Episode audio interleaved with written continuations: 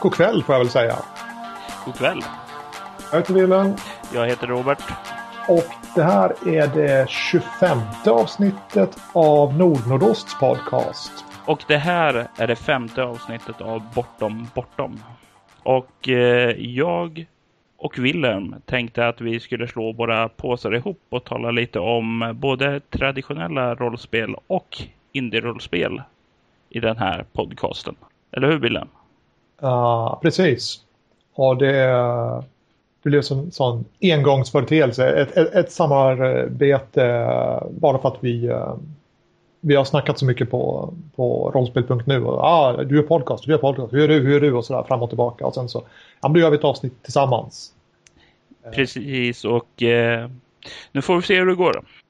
Oavsett var du hittade just det här avsnittet så kommer du att hitta samma avsnitt på, på den andra podcasten. Då. Så ifall du är en bortom, bortom lyssnare så hittar du det är på bortom.nu. Ja. Och om du är en nord-nordost-lyssnare så hittar du det på nordnordost.se. Finemang. Ska vi kanske ta och börja och prata lite om hur eh, vi började att spela rollspel? Hur började du, Wilhelm? Alltså, eh, Robert är ju en sån här duktig människa som har typ förberett så här eh, show notes redan innan vi börjar prata. Så att jag har som tittat igenom, vad ska vi prata om idag då? Ja, vi ska prata om när började jag spela rollspel?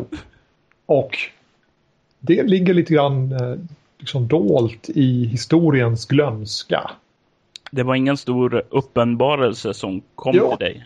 Ja, men alltså, i, jo absolut, det var, ju, det var ju jättekult att börja, men exakt när har jag liksom glömt bort. Jag vet att vi spelade gamla MUTANT väldigt tidigt.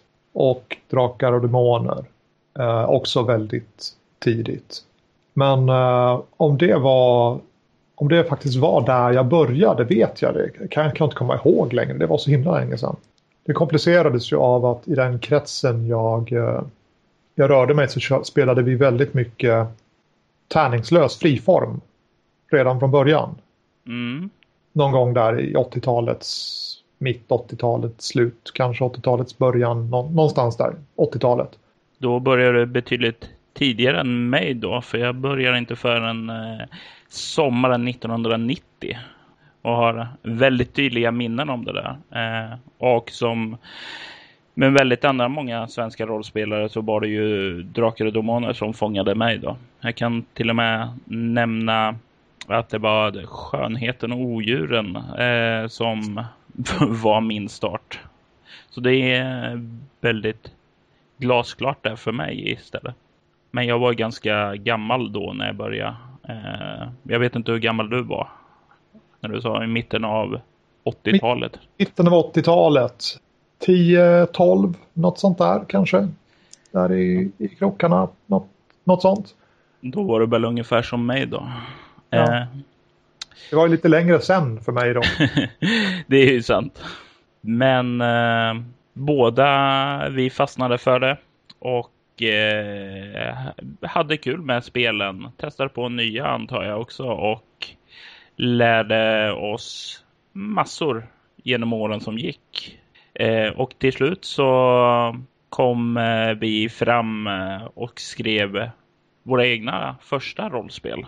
Och Eh, jag kommer ihåg att ditt första rollspel, Willem, hette Höstdimma. Du kanske kan ta och berätta lite om det här för våra lyssnare. Det ska jag absolut göra. Höstdimma var ett av kanske det första, men i alla fall ett av de första rollspelen som släpptes med print on demand. Alltså svenska spelen som släpptes med hjälp av print on demand.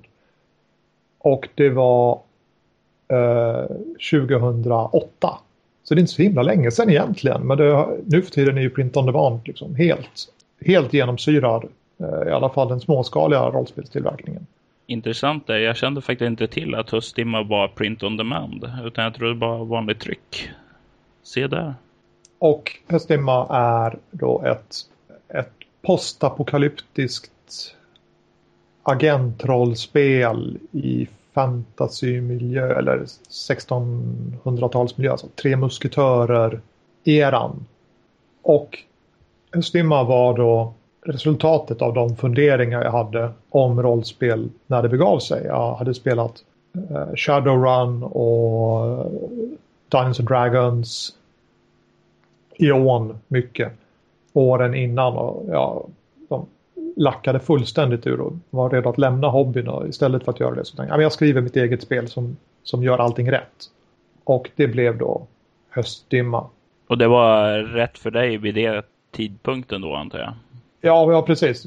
Tråkigt nog så har det visat sig att min smak ändrar sig i tid tid. Så att idag är jag väl inte riktigt lika övertygad om att Höstdimma är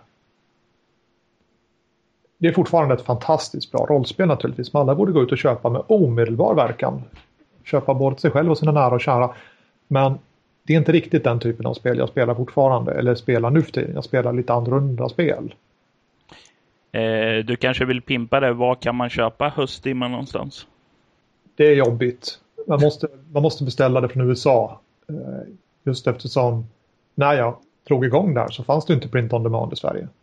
Det, det kom ju först eh, senare när vi fick eh, jag vill säga asfalt, men de heter inte asfalt. De heter... Eh, vulkan. Vulkan, ja precis. Inte asfalt. Ja, det var lite svart i alla fall. då fanns ju inte Vulkan och... Publit.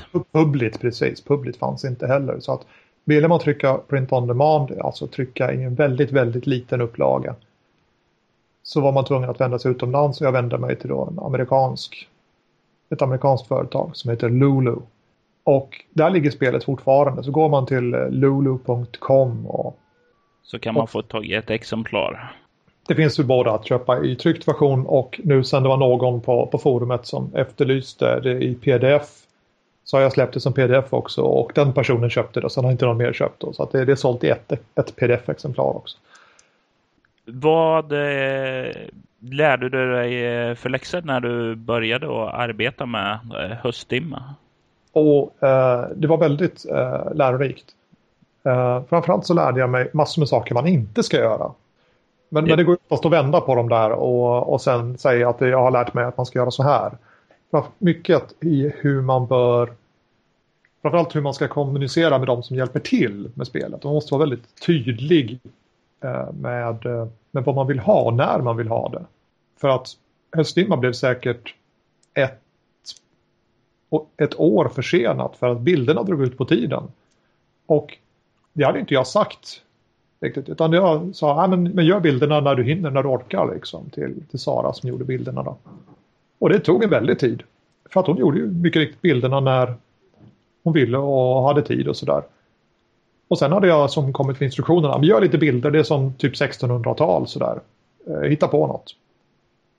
Och det tog en väldig tid, men sen sista halvåret när jag bara, men nu katten måste jag få klart det här. Så, så sa jag, jag vill ha en bild som ser ut så här med följande personer och de håller på med det här och de har, liksom, det här sker i bilden.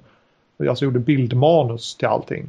Och då bara rasslade till och så kom bilderna. Så att eh, hon fick en insikt i vad du hade för visioner om spelare och då blev det kanske lättare för henne också. Ja, precis. Uh, att, och, och, nu i efterhand så ty, inser jag hur orättvis jag var när, när, jag, gjorde, när jag gjorde beställningen. Liksom. Ja, jag vill ha bilder på, på, på, min fantasi liksom, utan att egentligen förmedla vad det faktiskt innebar.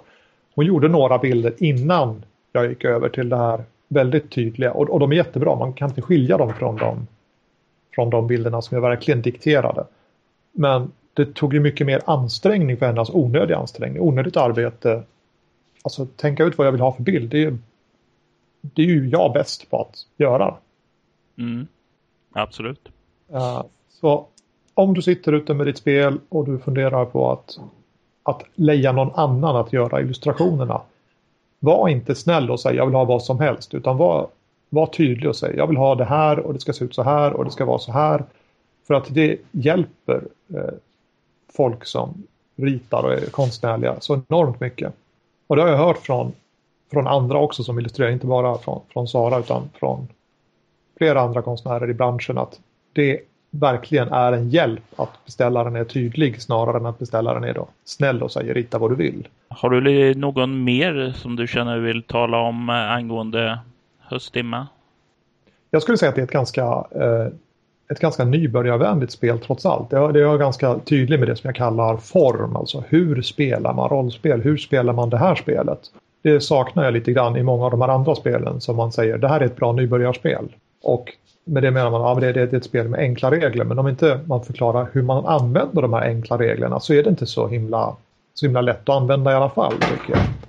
Men det är alltså ett, ett, ett, ett fantasyspel med enkla regler och världen ser ut som, som 1600-talet snarare än 13-1400-tal som vi brukar se i fantasy. Då. Och det är inte heller särskilt stort och omfångsrikt utan det är ganska överkomligt eh, som en nybörjare att kasta sig in i och läsa. Eh, absolut. Eh, nu finns det ju andra spel som jag kanske tycker är ännu bättre första spel till nybörjaren som The Cinema är till exempel helt fantastiskt bra.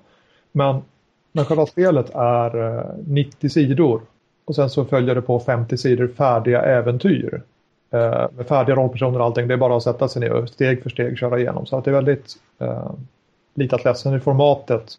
6 gånger 9 tum som blivit någon sorts standardstorlek för de små indiespelen. För att det blir som behändiga små häften av dem. Absolut. Och eh, för alla bortom bortom-lyssnare så kan jag rekommendera er att gå in till ett av eh, Nord Nordosts eh, tidiga avsnitt där Wilper också talar om Zombie Cinema. Ja, alltså det, det finns ju inte bara ett avsnitt. Det är ju Eero Tovinens Zombies Inema dyker ju upp som gubben i lådan i vartannat, vart tredje avsnitt. Där vi måste bara känna att vi, må, vi måste prata lite gott om, om Zombies Inema för att det är ett så fantastiskt spel. Så att det finns både avsnitt med actual play och det finns eh, avsnitt där vi kommer in helt slumpmässigt utan förberedelse bara och börjar lovprisa Zombies Inema. Så det är ännu fler skäl att lyssna på Nord-Nordost om ni inte ännu har gjort det. Och till skillnad, alltså Nord-Nordost-podcasten då, den Eh, den handlar ju om, om allt egentligen. Det finns någon sorts baktanke med att vi ska prata om indiespel och, och småspel och rollspelande och sådär. Men det, det, kan ganska fort driva iväg och, och omfatta ganska mycket av, av rollspelshobbyn. Medan jag får intrycket av att din podcast då Bortom Bortom är, är ganska inriktad. Den handlar om, om spelet Bortom. Ja och om, om den, alltså jag, jag har lyssnat på, på de avsnitten som har kommit ut och det är inte liksom specifikt enbart bara bortom bortom men det, det är saker som alltid återknyter till bortom bortom eller till återknyter till bortom. Ja och eh, Leviathan då också. Eh, men eh, precis, vi tar gärna upp eh, generella ämnen men som du säger eh, ändå visa på sätt hur det kan användas till rollspelet i sig. Och ja, jag får skämmas lite grann för jag har inte spelat bortom. Det, det är någon sorts lite skräckaktig historia, det har jag förstått från, från, från podcasten. Sådär, lite, lite ruskigt va, men eh, sen så vet jag inte så mycket mer. Nej, men du har helt rätt. Eh, det är en eh, skräckaktig historia och eh, jag kommer ifrån en perspektiv när jag började och Eh, skriva bortom, eller In the Dark som det hette ursprungligen, så kom jag från eh, fantasygenren. Jag hade skrivit väldigt mycket eh, fanmaterial till Drakar och Demoner och ville ha en helt ny utmaning. Och eh, det var då jag började skriva på In the Dark.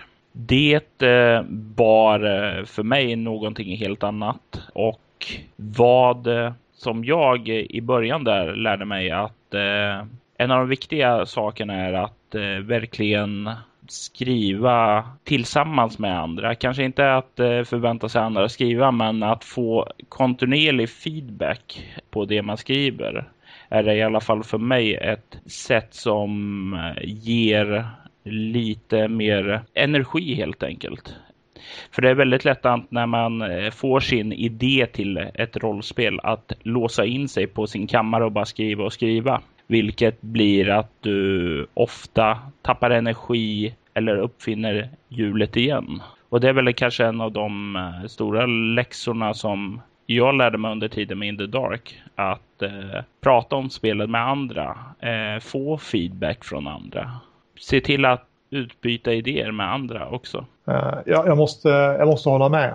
i början när jag började med Höstdimma så fanns det liksom någon sorts liten farhåga djupt där inne. Men, men om jag går ut med det här med det här spelet så kommer någon att ta min idé mm. och, och göra det där.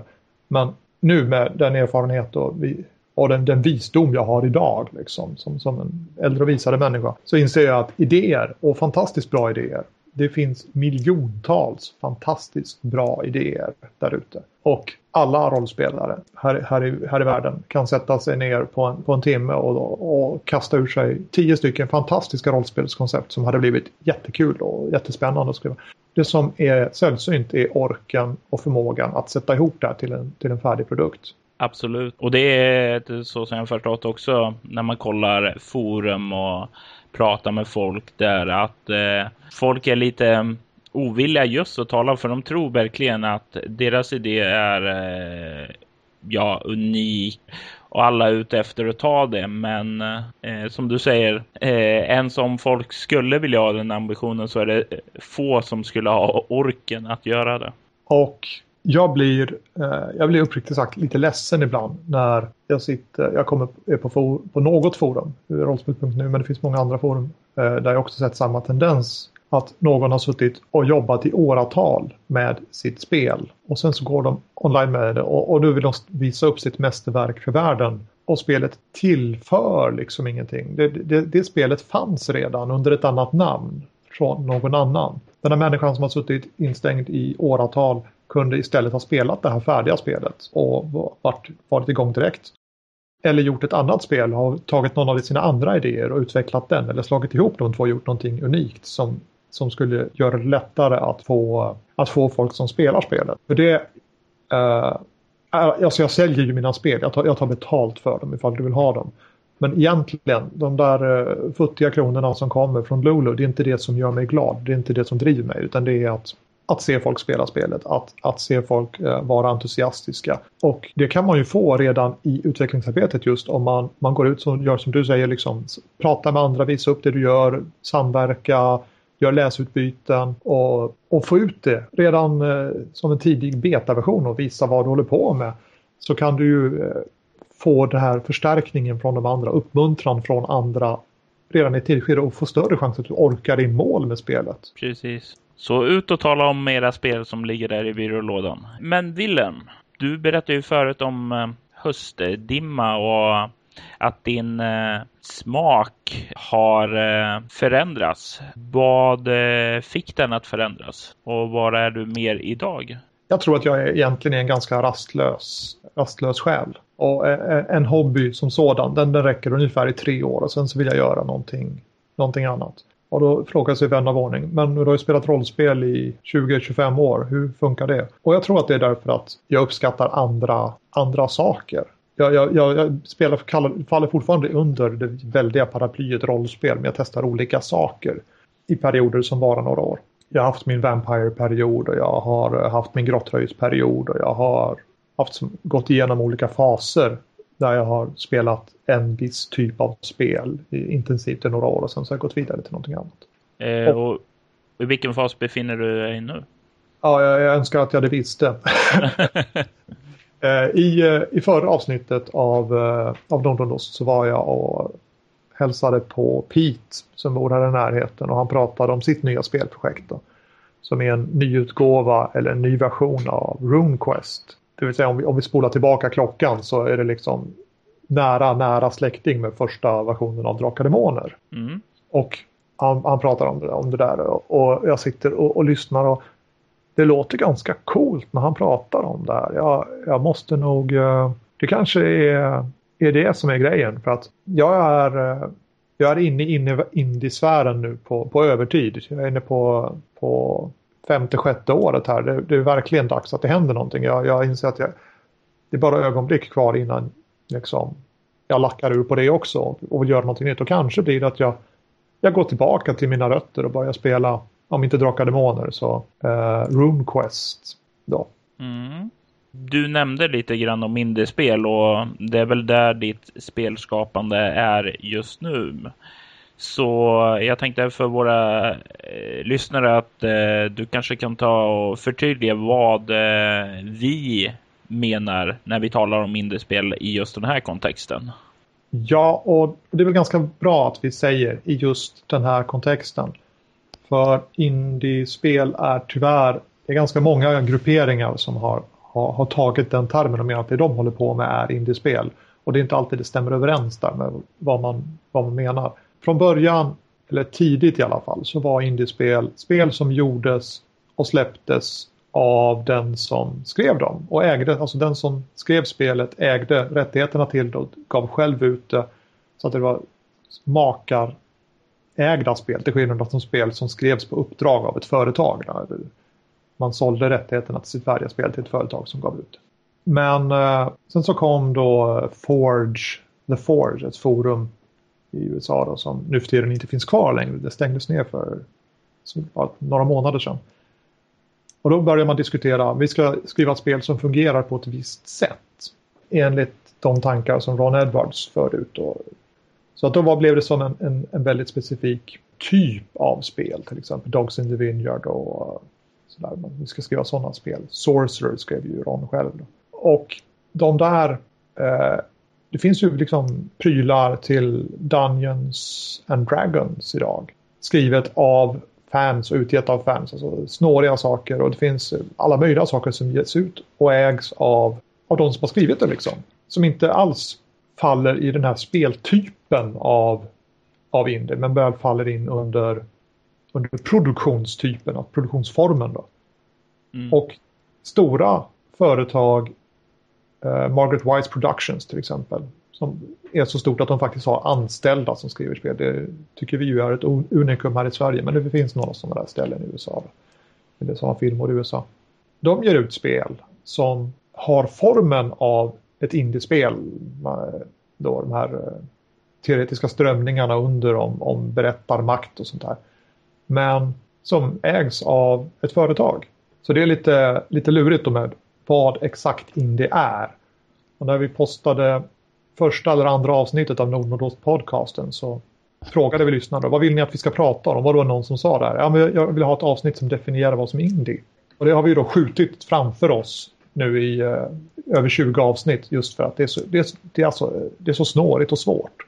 Men när vi sitter och pratar just nu, du och jag, då, då är det spel där man, man spelar rollspel fortfarande med sina vänner runt ett bord. Man kanske använder tärningar, det är inte säkert. Men man kanske har en spelledare, det är inte säkert. Man kanske samarbetar och hittar på saker mer fritt tillsammans. Ofta har indiespelen mycket enklare regler. Det, inte, det, måste inte vara så, ofta har de enklare regler än det som de traditionella rollspelen, till exempel Drakar och Demoner eller Dungeons and Dragons i nyare utgåvor har. Då. Och, och, det är väl det som vi menar med indie just i det här sammanhanget. Efter att eh, du eh, tog och eh, lämnade Höstdimma bakom dig så har du ju skrivit fler spel som är influerade av det här det som vi kallar för indie. Så eh, du kanske kan eh, ta och berätta lite om dem? Ja, absolut.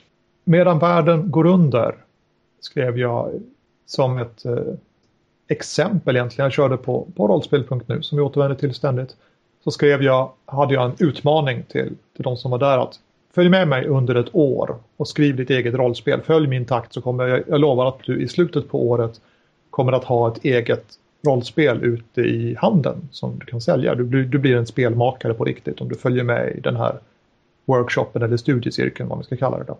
Och då skrev jag eh, Medan världen går under som är ett spelledarlöst rollspel där man inte behöver förbereda någonting utan man sätter sig ner nästan som man skulle spela ett brädspel. Lägger tre, fyra timmar och sen så har man spelat färdigt ett helt rollspel. Jag skrev det här science fiction-spelet. Och det var ganska många som följde med i början på den här studiecirkeln. I slut så var det bara jag och en till som kom ut med ett, med ett spel. Och den andra var, var Mikael Bergström som skrev Evolutionens barn. Även mannen som har gett namnet till eh, podcasten Bortom Bortom också fruktansvärt liten hobby när man börjar nysta i det så ser man att det, det är... Tar vi bort de, de 20 mest aktiva spelmakarna eller i, i spelhobbyn då, movers and shakers som vi överdriver lite grann då, så finns det inte så mycket kvar. Det, det, det skulle öppna helt nya möjligheter och, och, Alltså, det, det hade verkligen blivit som digerdöden drog fram och en helt ny samhällsordning skulle uppstå. För att det är inte så många som håller på med det där. Det finns en del rollspelare men just de som skapar och ger ut spelen är ju väldigt få. Och det är ofta enstaka, alltså aktörer som arbetar för sig själv. Alltså lite grann om det. Mycket av marknaden är ju som du pratar om i indie i bemärkelsen av folk som ger ut sina egna spel. Det är ju mycket i den marknaden vi har i Sverige idag. Ja, precis. Till och med om vi ser till eh, hobbyns nya älskling, svavelvinterrollspelet, mm. som ser så, så proffsigt ut och, och, det är väl det snyggaste spelet som har kommit på, på svenska då. Vi kanske kan titta lite grann på mutantböcker och mena att de är lite snyggare. Och sådär. Men, men det, det, står sig väldigt bra, det ser väldigt proffsigt ut. Det står sig väldigt, till utseendet väldigt väl med, med det finaste som finns på, på engelska. Och det är ett kompisgäng på 5-6 pers som ligger bakom det. De har suttit och knåpat på kvällar och helger och fått, fått ut det. Det är, som, det är så väldigt, väldigt småskaligt. Även saker som ser väldigt proffsiga ut är väldigt småskaligt framtagna. Medan världen går under blev senare också släppt på engelska om jag inte minns fel. Ja, precis. Det heter While the World Ends och det är, det är precis samma sak fast skrivet på dålig engelska då. Översatt av mig eh, alldeles själv. Och det blir ju då, det blir som det blir för att det, det är väldigt småskaligt. Sen har jag i en annan utmaning på rollspel.nu då jag var som en deltagare i någon annans utmaning skrivit spelet Fenomenet som är ett eh, superhjältespel. Och det finns gratis att ladda hem från rollspel.nu och det finns en engelsk utgåva av det, en reviderad utökad utgåva som har legat eh, hos en eh, redaktör för att tas med i ett amerikanskt en amerikansk rollspelsantologi. Och där har den legat i nästan ett år nu, så vi får väl se hur det, hur det går med det projektet. Annars så har jag skrivit ett spel där man spelar eh, komedier i Shakespeares anda som heter The Daughters of Verona. Jag känner inte till något om spelet men jag har hört väldigt mycket om det så du får gärna upplysa både mig och lyssnarna om lite närmare om hur spelet i sig funkar. I The Daughters of Verona så spelar man en komedi på det viset som det som Shakespeare menade med en komedi, det vill säga en pjäs som slutar med att folk gifter sig. Och en liten grupp spelare, fyra, fem, sex personer, tar rollerna av en, eh, en amatörteatergrupp då, som spelar ut en, en pjäs i, som liknar de som Shakespeare skrev. Man skulle kunna spela en Shakespeare-pjäs rakt av ifall man nu ville det, men, men det finns, spelet antar att man vill skriva en egen historia, en egen pjäs där man inte vet exakt alla vändningar och repliker repliker. Om man sätter sig ner och tre eller tre och en halv timme senare så har man då varit på teatern och stått på scen hela tiden samtidigt och haft fantastiskt roligt. Och, och då sitter väl kanske framförallt dina lyssnare då som är vana vid de mer traditionella spelen undrar hur, hur i hela friden hänger det där ihop då? Finns det ingen, ingen spelledare som, som sätter då slår man inte tärningar ordentligt för att se vad som händer och sådär men då blir Dots of Rona faller i kategorin samberättarspel då som ibland vi använder liktydigt med indiespel men egentligen betyder någonting lite annorlunda då. Och spelet har väl egentligen mer, liknar väl mer en dramaövning egentligen än ett riktigt spel. Men eftersom jag har gjort det och jag, jag spelar rollspel så kallar vi det för ett rollspel. Absolut, och vi ska ju inte begränsa vad rollspelen kan vara. Gentemot när du skapar höstdimma, går det till på något annat sätt när du skapar till exempel Medan världen går under och Eh, fenomen och eh, Daughters of Verona. Arbetssättet är väl i, i stort samma fortfarande. Så fort som möjligt få ihop någonting som man kan, som man kan testa. Inte, inte utsätta sig och skriva klart spelet och sen gå och speltesta det utan så fort det finns någonting som en tanke om vad som borde finnas på rollformuläret och, och någonting om vad man ska göra i spelet så fort samla samman folk och, och, och prova det och se vad som händer medan världen går under trodde jag att jag höll på att skriva ett annat spel egentligen. Och sen så satte vi oss ner och spelade första speltestet utifrån en A4 suddiga anteckningar med kulspetspenna. Och vi kom fram till att nej, det var inte alls som vi hade trott att det skulle bli. Men det var ganska roligt i alla fall. Alltså vi, vi, vi gör väl klart det till ett eget rollspel då. Så det upptäcktes som av, av misstag medan världen går under. Mm. Sen så har jag ju fått rutin på, på skrivandet. I höstdimma så gjorde jag ju allting från början. Nu har jag ju mallar och jag har sätt att tänka och jag har struktur och saker som jag bara återvinner till nästa projekt. Så nu när jag har ett, ett nytt projekt så går det, går det mycket fortare att göra de här mekaniska sakerna i bakgrunden. Layout går i ett fingerknäpp och eh, jag har lärt mig lite grann om hur så här ritprogram funkar så jag kan göra enklare illustrationer själv. Och sånt där. Så att det, det går fortare, mycket fortare nu för tiden jämfört med vad det gjorde i början. Och spelen blir mindre och mindre och kortare och kortare Höstdimma är med äventyren 150 sidor långt och ett så stort spel kan jag inte föreställa mig att jag skulle få ur mig idag. Men det är väl också en väldigt vanlig sak just för många av indiespelen, inte alla men många, att just att de är som du tidigare talade lite mindre till storleken men även eh, färre sidor också. Det är mer koncentrerat på något sätt. Ja, precis. Och de, de flesta av de här eh, spelen som då i alla fall till, till spelformen är, är indiemässiga då, eller samberättarspel, regellätta spel, de gör oftast bara en enda sak. I Medan världen går under så spelar du en historia om hur världen går under. I A Taste for Murder så spelar du en historia där någon dör och man utforskar familjens mörka förflutna för att se varför. I eh, Panty Explosion så spelar man japanska skolflickor som slåss mot demoner.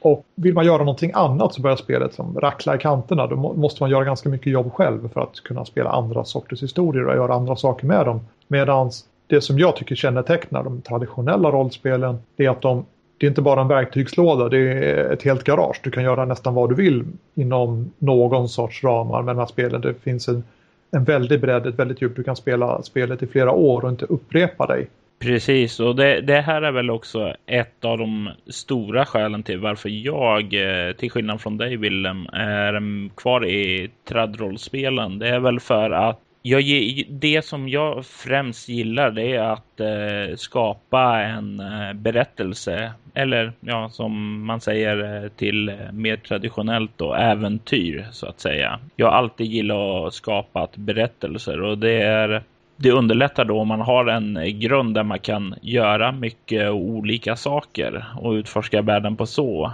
istället för att rikta den väldigt hårt mot ett håll. Men eh, jag tänker ändå, Wilhelm, eh, för oss tradspelare kanske det ändå finns saker som vi kan hämta ur indie-rollspelen till våra traditionella eh, rollspel. Det beror ju på. Ja, det finns absolut saker man kan, man, man kan lära sig och eh, de som kommer in i, i rollspelshobben genom indiespelen och de samberättarspelen, de lätta spelen, de kan upptäcka nya saker ifrån ifrån de, eh, i, i, i de traditionella spelen. Men för att man ska kunna göra det så måste man egentligen tycka att det finns eh, att man måste ha en vilja att upptäcka någonting nytt eller man måste se ett problem som man ser om man önskar vad som skulle vara lösningen. Ett problem som många gamla tradspelare ser nu för tiden är jag hinner inte förbereda mina äventyr när jag är spelledare. Det tar för mycket tid utanför spelmösten att göra det. Man är stressad vuxen och man kan kanske dra samman polarna från spel men man hinner inte sitta och, och klura och rita kartor och förbereda och göra spelledarpersoner och monster i flera timmar före varje spelmöte. Då bidrar ur, den, ur indie-traditionen då så kommer ett förslaget, men, men gör inte så mycket. Låt spelarna fylla i luckorna. Istället för att säga eh, idag så ska ni ut och bekämpa draken och, och ta hans skatter. Så kanske man säger, frågar spelarna, och vad ska ni göra idag? Eller eh, eh man, man, forskar i rollpersoner. Eh, jag, jag, ser att du hatar drakar på ditt rollformulär här. Du har köpt drakdödare, väldigt hög nivå. Vad vill du göra av någonting med det? Vill, vill du komma någon vart med det? Man, man börjar fiska hos spelarna för att få fram idéerna. Man tar saker som de vill göra och så bygger man improviserar man äventyren utifrån det. Och det är väl det här som kallas för eh, flaggor om vi talar i rollspelslingo så att säga. Ja, precis det skulle kunna vara flagga. Oftast det, om det står på rollformuläret så är det oftast en flagga. Om, om du spelar en, en rollperson som har ett väldigt högt värde i, i att slåss. Då vill, då vill förmodligen spela ett äventyr som handlar om att du får slåss. Eh, om du har i eh, äventyret att ja, men orcherna dödade min, eller i rollformuläret att orcherna dödade min familj när jag var liten. Ja, då kanske det betyder att du vill spela ett äventyr där du hämnas på orcherna. Absolut. Finns det några fler lektioner du tror att vi trädrollspelare kan lära oss? Ja, den, den stora saken eh, tycker både jag själv och jag hör det från de, de som jag pratar med som precis har kommit in från och spelat mycket traditionella spel under lång tid och sen så bör, smaka de första gången på samberättande och indiespel. Det de tycker är att man, man, man måste lita på de andra spelarna. Man, man, man släpper saker och man, man litar på att de andra kommer att göra, göra bra saker också spelledaren litar på att spelarna inte kommer att förstöra världen bara för att man ger dem frihet. Och spelarna litar på att även om de visar en, en svaghet, ja men min rollperson eh, ska vara kär i den här andra SLPn. För att jag tror att det kan finnas en intressant historia där. Och jag vet att spelledaren kommer inte att använda det mot mig bara på pin chi för att liksom sätta dit min rollperson utan för att bygga intressanta historier kanske. Eller att det, det får bli större liksom. Att eh, man, man litar på varandra på ett annat sätt och man, man bygger på varandras idéer på ett annat sätt än det är lätt hänt att man, man motarbetar varandra. Det finns en konflikt mellan spelare och spelledare i många traditionella spel. Att man försöker, man försöker lista ut spelledarens hemlighet, lösa äventyret. Medan indiespelaren oftast har tanken vi ska tillsammans uppleva historien. En liten sak som eh, det slår mig på nu när eh, du talar om det så är det ju det finns en väldigt vanlig tendens eh, i trädrollspelen är när berättaren beskriver situationen och så frågar aktören finns det en motorsåg här? Och det istället för att fråga så är det i alla fall den lilla influens jag har fått av indiespelen är att det då är mer okej okay att eh, säga jag, jag griper motorsågen som ligger där på verktygsbänken och gör det här. För att eh, mycket som jag upplever därifrån från indie är också att det uppmuntrar en till att ta lite ansvar över själva beskrivningen av miljön. Och eh, genom att göra det så kan du också få ett bättre flyt och mer involverande av eh, spel, spelarna i själva spelmötena också. Uh, ja, absolut. Uh, en gång i tiden så skrev jag ett, ett rollspel som heter Höstdimma som vi har berört som, som, som hastigast här. Och när jag skrev Höstdimma så, så la jag till en mekanik för att, för att ge spelare ur ett, som spelade traditionella spel ett verktyg för att våga hitta motorsågen på arbetsbänken. Jag kallade, la in någonting som jag kallade ödespoäng. Och då fick spelarna en resurs, men får, vi brukar använda så här pokermarker. Och om en spelare betalar en sån till spelledaren så får de lägga till någonting i historien. Till exempel, åh, åh, jag betalar en marker och det finns en motorsåg på arbetsbänken och den kan jag använda nu i den här situationen.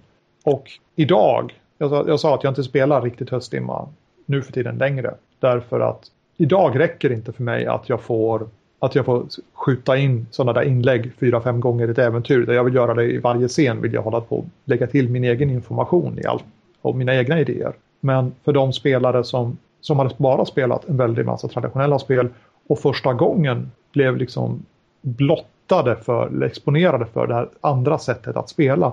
Då var det en väldig trygghet att veta att ja, men jag betalar en resurs för att få göra någonting. Det finns en spelbalans här, jag kan inte förstöra spelet för att för att spelledaren har gett mig de här poängen att använda för att göra sådana här saker. Och det var genomgående under de flera år. Vi speltestade ju en stimma i fyra år. Åkte runt, land och rike runt på konvent och speltestade.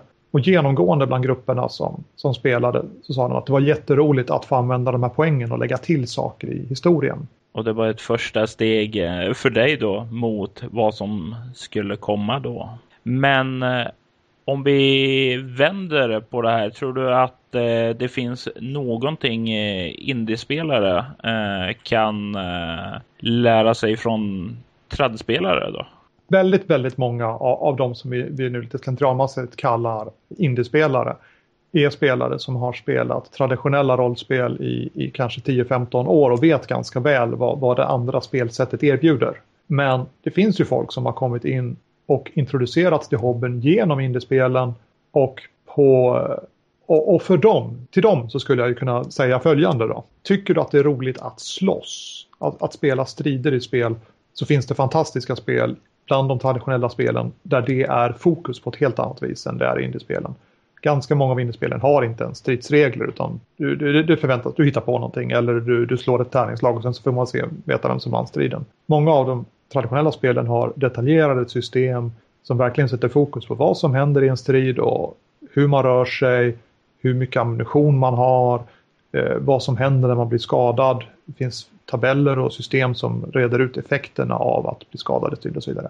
Och det har jag haft spelare i min, min grupp som jag just har introducerat genom indiespelen som sen har sagt ja det var ganska kul men jag vill spela ett spel som är mer så här och sen lämnat vår grupp och gått över till andra grupper och börjat spela traditionella spel för de var mer intresserade av den typen av spel. Ingenting mer du vill känna att du vill tillägga ja. där?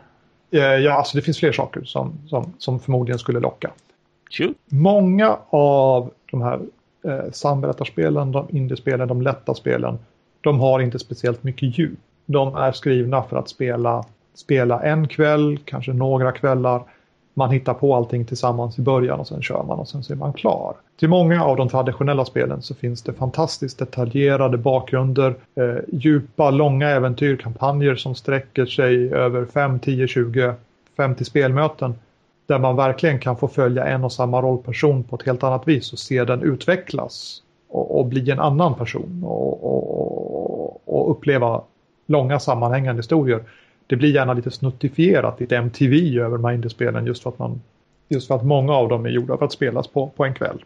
Medan de flesta traditionella systemen spelas med en baktanke att vi ska spela en, en lång historia. Vi ska låta vår rollperson bli eh, utvecklas, bli en bättre person och möta mer avancerade utmaningar. Så att det ger en, en, större kontinuitet i berättandet och spelet jämfört med vad många av indiespelen gör. Det finns indiespel som är åt det hållet också, men om man börjar som generalisera. Så. Eh, då kan jag ju ta och passa på och fråga där. De som gillar, vad heter det, att gräva ned sig i en djup, rik spelvärld och ändå vill ta testa på någonting, eh, vad heter det, inom indievärlden men vill ha den där eh, känslan. Eh, vad för indie-rollspel skulle du rekommendera då?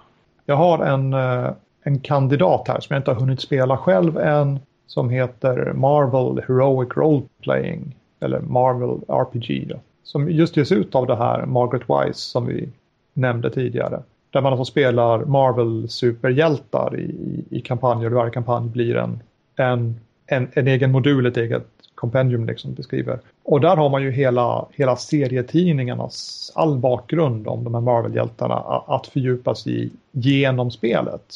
Samtidigt som rollpersonerna kan, kan verka under lång tid och bli bättre och utvecklas. Men, men just spel som erbjuder just uh, långsiktigt på regelsidan finns det ganska många spel. Burning Wheel är väl det, det främsta exemplet. Det finns en science fiction-variant som heter, som heter Burning Empires där man utforskar, där man spelar eh, en mänsklig civilisation som möter hotet av eh, sinneskontrollerande järnmaskar som försöker ta över galaxen. Och det är skrivet för att, för att spelas kampanj. Det finns instruktioner och du ska spela så här många spelmöten i varje del av kampanjen och sen så ska de bindas ihop i en övergripande historia som funkar på det här viset. Så att där har du verkligen, du sätter dig, ska du spela det på riktigt så hamnar du någonstans runt 10-20 spelmöten utan att behöva stressa och du kan säkert dra ut det mycket längre än så om du vill. Men det är också ganska lätt på, på spelvärldssidan men har ett enormt djup i, eh, i reglerna. Och nu när jag tänker efter så, de exempel jag tänker på i huvudet med, med spel som har väldigt mycket världsmaterial. De är inte, de är inte indie-spel, de är traditionella spel. Spel som är till exempel World of Darkness-spel. Där finns det ju hyllmeter du kan ha till ett och samma spel med massor med material att fördjupa dig och gå ner i. Men det hämtar även lite då från indiesidan också, eller? Nej, uh, det är nog just genomgående att eh, spelvärldsmaterial är ganska sällsynt i indiespelen det, det, det, finns där. Det finns tillräckligt för att man ska komma igång och sen får spelarna fylla i resten av detaljerna. Eh, men det finns system som tillåter att man spelar ganska länge. Alltså reglerna ger dig massor med material. Eh, vill du tvunget spela ett, ett sånt här indieaktigt spel men du vill ha en lång, lång färdigskriven kampanj, ett långt äventyr, ett stort äventyr så skulle mitt, mitt tips egentligen vara att titta på de som håller på att blåsa liv i, i det gamla old school Dungeons and Dragons-spelandet. Där, alltså så som man spelade Dungeons and Dragons i slutet på 70-talet. För där finns det verkligen regellätta system med enormt mycket källmaterial till. Eh, kampanjer och äventyr som är avsedda att, att räcka en spelgrupp i eh, tjogtals, kanske hundra spelmöten. De här riktigt stora grottkampanjerna. Medan de samtidigt har med dagens mått sett väldigt, väldigt enkla regler. Och det finns någon bak, eh, en tanke i den här old school-världen att det är rulings not rules. Alltså spelledaren gör, improviserar fram de regler som behövs efterhand och improviserar fram det som behövs snarare än att i regelboken så finns allting förberett. Vi kanske ska gå vidare till eh, vad heter det, vad som vi pyssla med eh, härnäst. Ehm, du har ju talat att du befinner dig i, möjligen i slutet av din eh, indieperiod. Har du någonting eh, fort, projekt fortfarande på G där eller har du något annat spännande på G? Jag, eh, vi pratade om The Daughters of Rona tidigare. Jag vill, jag vill få klart det. Jag vill, alltså nu finns det som en, en, en gratis version man kan ladda hem på internet, skriva ut och spela. Jag skulle vilja göra klart det till en tryckt version. Det förstår jag. Eh, det är, det är ganska många som har haft roligt med det. Jag tror att fler skulle ha roligt med det ifall de slapp göra förarbetet och klippa ut alla de här små korten. Jag skulle vilja kunna sälja färdiga kortlekar med allt som behövs så att det bara är att köpa spelet, kika i regelboken och köra igång. Alltså, minska tröskeln för att ha allt det roliga som Dots of Rona erbjuder. Och vad som händer sen? Ja, det finns massa idéer som, som puttrar och vi får väl se ifall någon av dem faktiskt, eh, faktiskt kryper ur grytan och ger sig ut på nya äventyr. Men just nu så är det Daughters of Verona som tar nästan all min ork. Du, eh, jag känner till eh, bortom, men du pratar lite grann om, om Leviathan. Där visst har det varit en artikel i Phoenix om det också var det, eller var det det andra Leviathan? Det var intressant nog två eh, Leviathan-artiklar. Eh, en eh, i sig som eh, inte hade något att göra med mitt projekt och sen en eh, förhandstitt eh, på mitt rollspel eh, som heter just också Leviathan.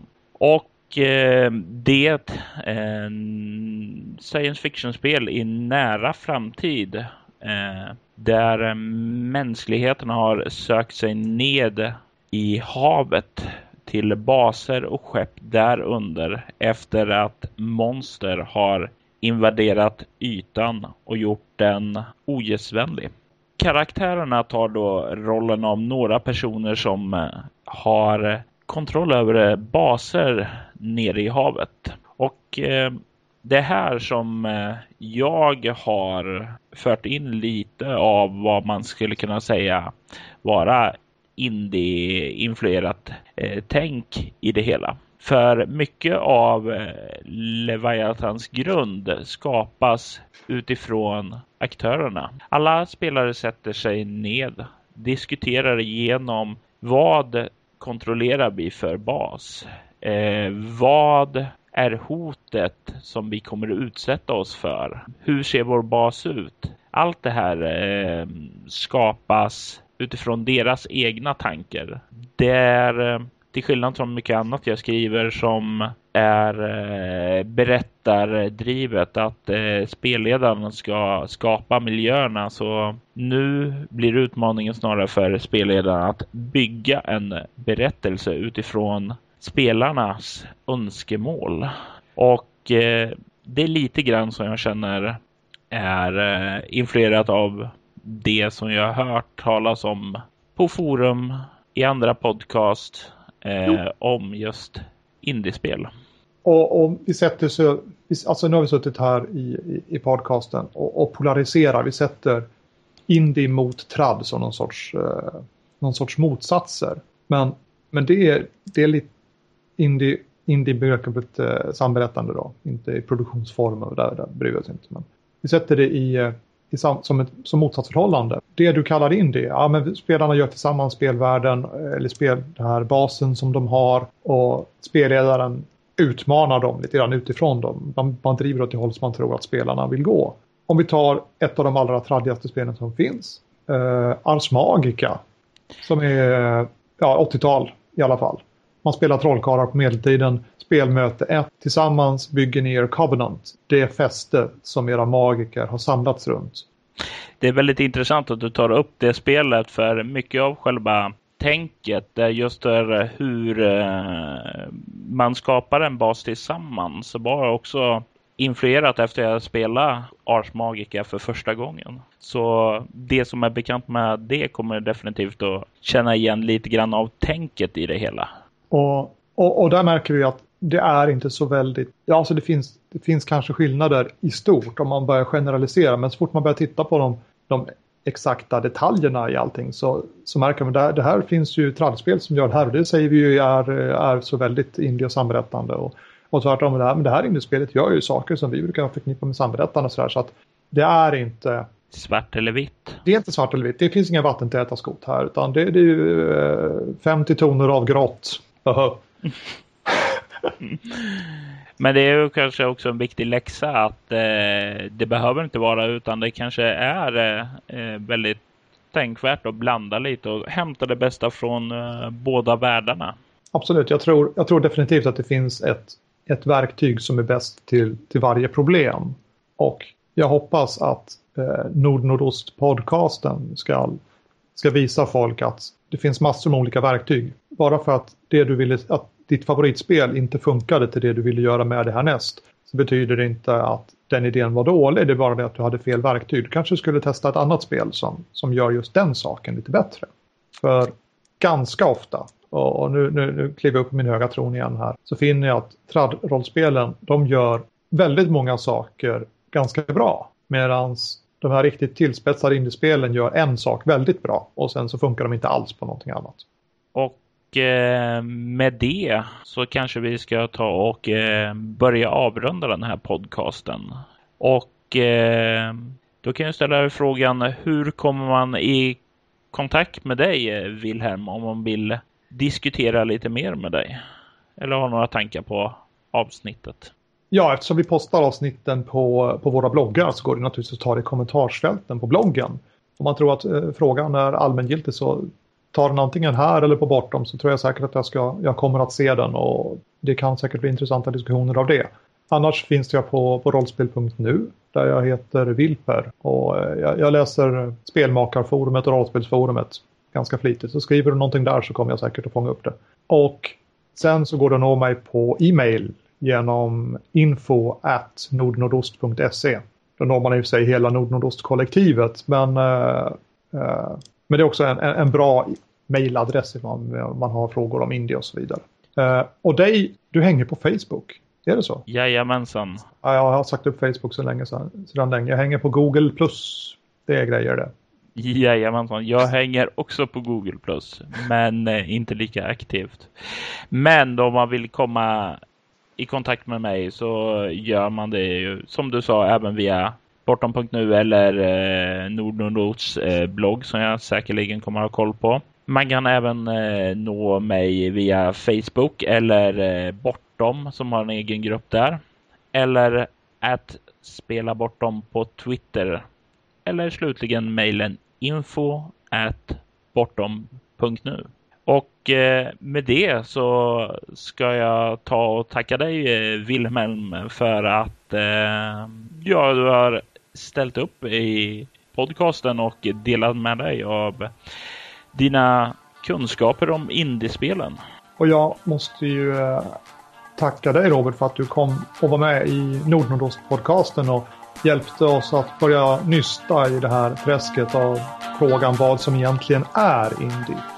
Och hur, det, hur nära och hur långt bort det egentligen är från de traditionella spelen. Och jag önskar dig lycka till med det i framtiden. Ja, du får ha en fantastisk kväll. Spela jävligt. Ha det